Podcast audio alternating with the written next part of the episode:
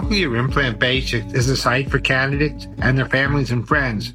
If you have been told you qualify for a cochlear implant, these podcast interviews tell how receiving a cochlear implant can be a life changing experience.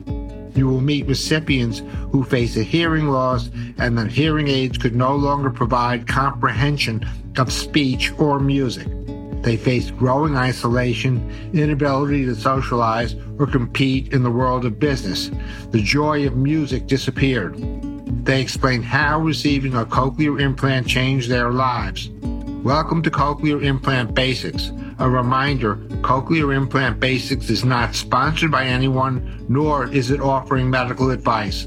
Please consult your own healthcare provider.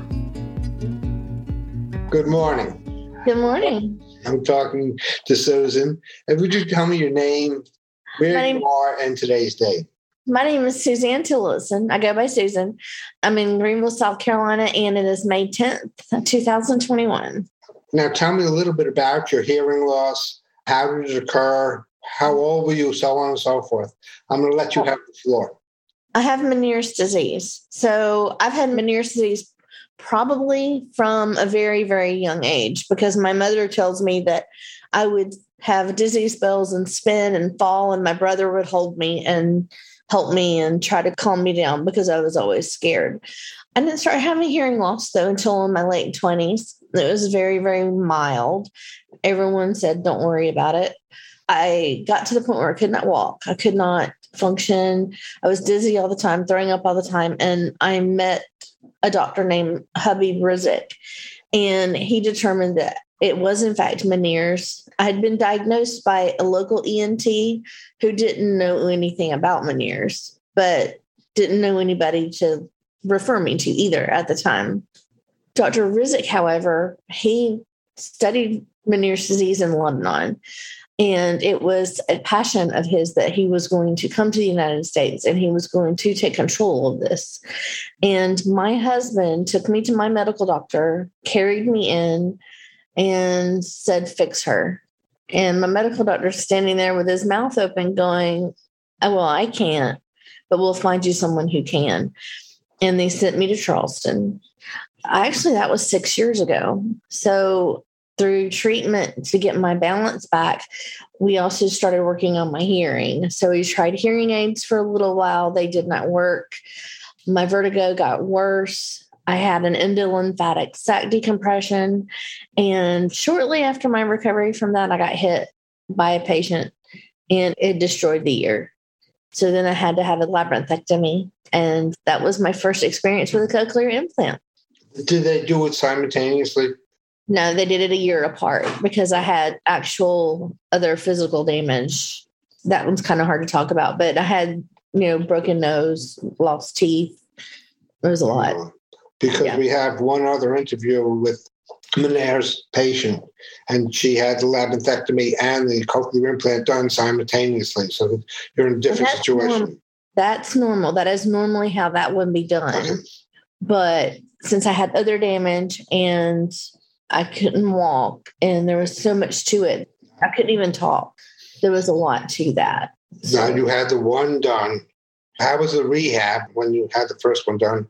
Well, I was de- very, very dedicated to vestibular therapy. So when I knew that this was going to happen, that I knew the surgery was going to happen, I just hunkered down and did the vestibular therapy with the PT offices and then I learned a way to do it at home by myself. So I modified their therapy to fit a one person therapy and did it all every day. I mean, an hour every morning, every day to where I got to where I could walk straight. Everything. If I left my labyrinthectomy the day I had it done, most people stay in the hospital a couple of days. And I left. We ate dinner after. And it was a four hour drive. We stopped halfway and I ate dinner. And he tells me that it's because I did all the vestibular therapy before.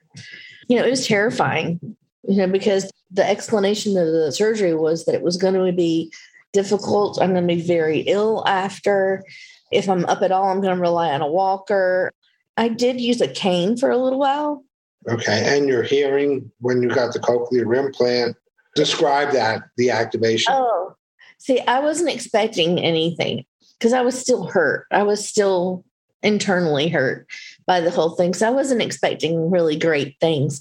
The day I got activated for my cochlear implant, on the drive home, he called me and asked me how I was feeling. I had already hooked it up to my phone. Oh my gosh.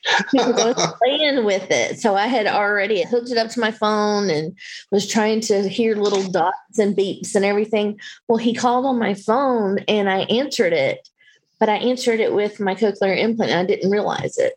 And we had a full conversation through my cochlear implant the day I was activated. And I said, I'm hearing you through it now. I can't believe this. And I was able to have a full conversation. Words like we would be having right now, because I'm not connected to the computer, were harder for me. That took rehab. So I've used this ear only. I'd read out loud. I'd listen to old music that I grew up listening to, which in my case is Elvis, because that's what my mother loved. And it was just great. That's how I did my rehab. I did my rehab kind of he told me I overdid everything. I'm his all in girl. I think the lesson learned here is the fact that when rehabilitation takes place, you can make your own. You mm-hmm. just have to be dedicated to doing it. You can't expect it to happen overnight. You had a rock star activation. I did. I had a rock star activation, and he tells me that because when I got my other ear done, he told me not to expect it to be like the first one. Well, that's a very good point. Tell me about the second one. How did that go? The second one was the past October a year ago, so 2020. Mm. I had sudden hearing loss in the right ear. For about a week, I heard a high pitched roar and then it was gone. It was nothing it actually was scary, horrifying. And it was from an activation of the Meniere's on that side. And then the trauma that I had previously, he says, associated with that. I knew right away I want a cochlear implant. There is no second guessing that. Did the same surgeon do the second one? Oh, yes. Which it's hospital? MUSC, MUSC in Charleston. Okay. Medical University of South Carolina. Was the uh, second activation as good as the first, or it didn't come off without a hitch like the first one. I chose a different mode. I have an N7 on this side, but it mm. was over here. Since the N7 is more flexible, I put it on the ear that I had a little flexibility with. With this ear, I have no flexibility because I had a labyrinthectomy. Mm-hmm. So I can't do different things with it because of that. So I ended up with a Kanso over here, which is what I originally chose for this year. So when the Kanso they put it on, I was immediately disappointed when they activated it because it was Alvin and the Chipmunks. That's all I could hear. And before I didn't have the Alvin and the Chipmunks sound. This time it was nothing but Alvin and the Chipmunks. Everyone sounded like it. And I was just waiting on Dave to talk. You know, Simon Theodore, Theodore and Dave. And I actually was depressed for a few days because it was so different.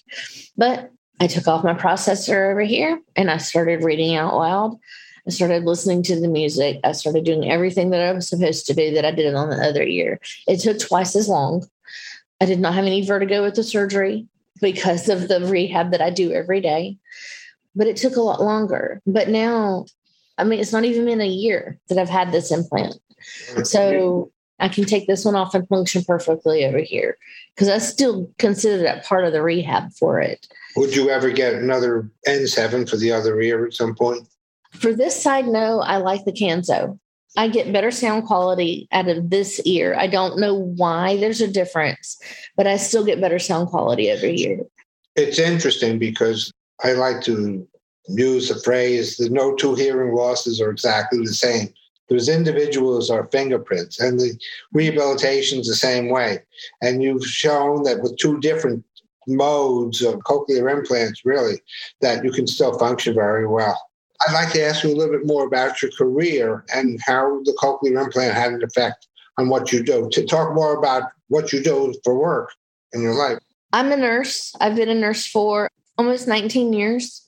And I thought that my hearing loss was going to end my career. And most people do. Most people go into this thinking that they're not can i talk to people online all the time who think okay i'm not going to be able to work anymore. And i'm always like no you keep going. You keep trying. You keep working. You can do it.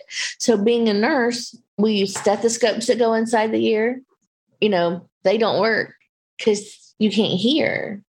So i use an Eko an Eko Core and it mm-hmm. actually transmits through my processors now that's actually a new thing they have it normally would go through your phone and then go to your ears. But now I can pair my stethoscope with my processors. But the last year since COVID hit, they call it deployed. I'd never considered us fighting in the army, you know, being in a war. But we were taken from a hospital that was for med surg appendectomies, gallbladder surgery. I see you have your surgery. I make sure you're good you eat, you drink, you go to the bathroom, you go home. I liked that. I liked seeing that progress that she's do. When we were brought over to this other hospital, I see people who are sick and dying and they can't breathe, they're struggling. And the only way I can do my job is because I have my implants, because I would not be able to hear them breathe. I would not be able to hear their hearts beat. I would not be able to listen to their fears or at the beginning, be their mother, sister, daughter, niece. You have to be everything for that patient. And if I could not hear them properly, I would not be able to do it at all. But you were able to do it with the cochlear implants. Yes, absolutely. That brings me to a very interesting point because I read recently about, I believe the pronunciation is articulation, the ability to hear the heartbeat or hear through the cochlear implant. Mm-hmm. The internal sounds are so critical that if you don't hear them exactly right, you may not be functioning properly. You may not right. get the right diagnosis. Could you right. talk a little bit about how you hear through the uh, stethoscope? at first it was through my phone and then it was sent from my phone to my ears so i trained myself while i was out i had downloaded videos of normal heart sounds and i listened to those through my stethoscope for several weeks then i started listening to abnormal heart sounds and now I'm proficient. I'm more proficient now than I was before I had my surgery, before I lost my hearing, because I didn't put this much time into learning normal and abnormal heart sounds before I lost my hearing. But I was determined that you're going to know what you're doing because you're not going to screw this up. So now I have this Eko stethoscope that I can unhook and put on a person's chest with enough pressure. I can be doing something else while I'm listening to their heartbeat. So, especially if they're asleep, and I can listen to their rhythms and I can listen to that heartbeat. And especially if a patient is not doing well and is going to pass away, and you can listen to their heartbeat and hear that, okay, they're not progressing this is going to be the day. Um, I need to prepare their family. But I had to train myself first. So I downloaded audios, recordings of normal, abnormals, all of it while I was out on leave. That's what I learned to do. You're unbelievable. You are a total inspiration. People are going to listen to this and understand, I hope, that having a cochlear implant makes you unstoppable. Well, I've been unstoppable so far. The only time that it catches me off guard is when I lean against a metal wall or door jam and this one flies off my head. and then I'm like, I've dropped it. And you crawl around on your hands and knees thinking you dropped it. And there it is up on the wall because the magnet is so strong. How many people but, have left it on their car doors drive away, find it at the other end of the ride. Mm-hmm. I, this happened in a nail salon, and I stopped this lady from getting in her car because I didn't know where it went. And I'm on my hands and knees, and she needs to leave. And I'm really sorry, lady, but you know, if I lose my implant, I'm toast. So you're gonna have to wait. And it was on her car door. it was, you know, but, you know, I've had a lot of fun with my implants because there's a lot of stimulation that people have to get used to, especially when you're bimodal. Once you have bilateral hearing, all this extra sound comes in that you haven't been used to for a long time. And in my world, it's very loud. In my family and my work and everything, it's all very loud. You have to unplug sometimes. And after a major event at work, after it's been loud, and it's hard to concentrate on one person when it's loud, especially when we're wearing two masks, headgear, all this gowns and everything, and you can only hear the movement of your gown. And you're trying to focus on a doctor. At the end of that, I would go in a little room and take off both my processors and sit there and unplug for just a few minutes because there was so much stimulation. That was a challenge for me. I hear that all the time that I'm mm. overstimulated. I, I need to take a break.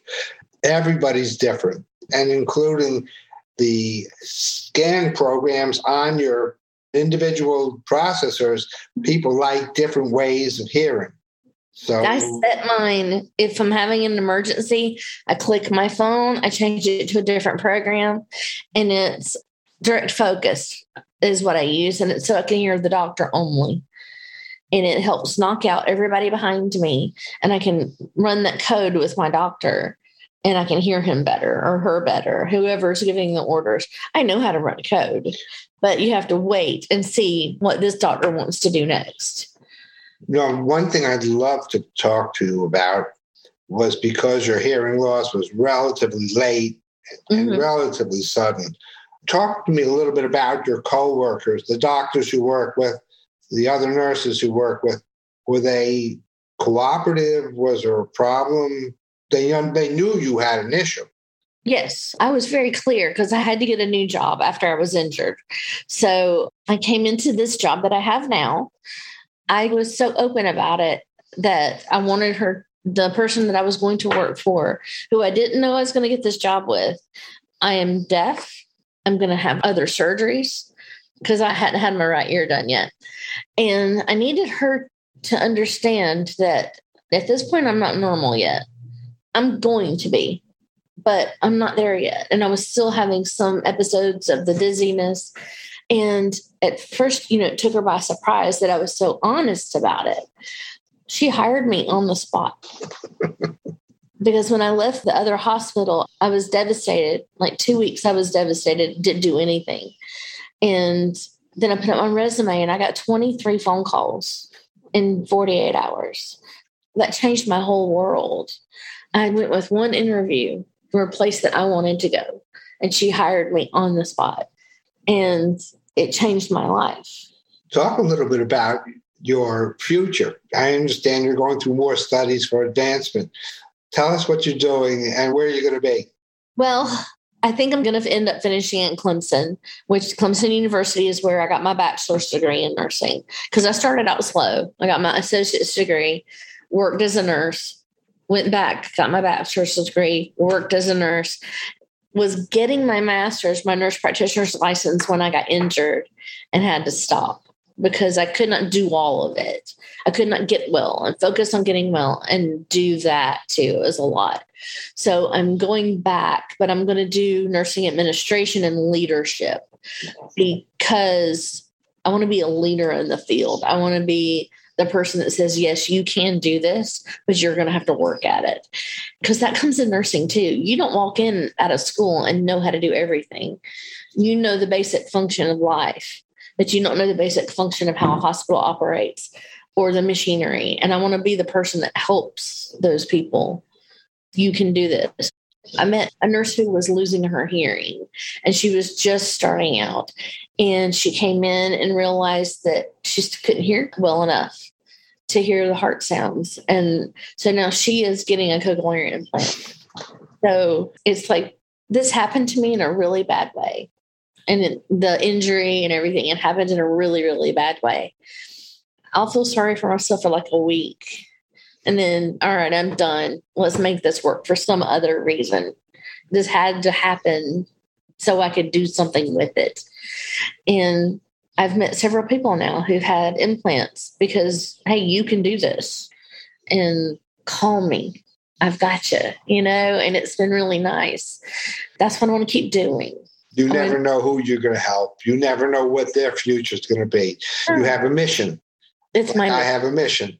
You have a mission. Yes. I love your mission. And we have to talk to people who are scared to death that they've Mhm. lost their hearing, scared to death about a cochlear implant because they have misconceptions, Yeah. that brain surgery, that it's going to sound mechanical.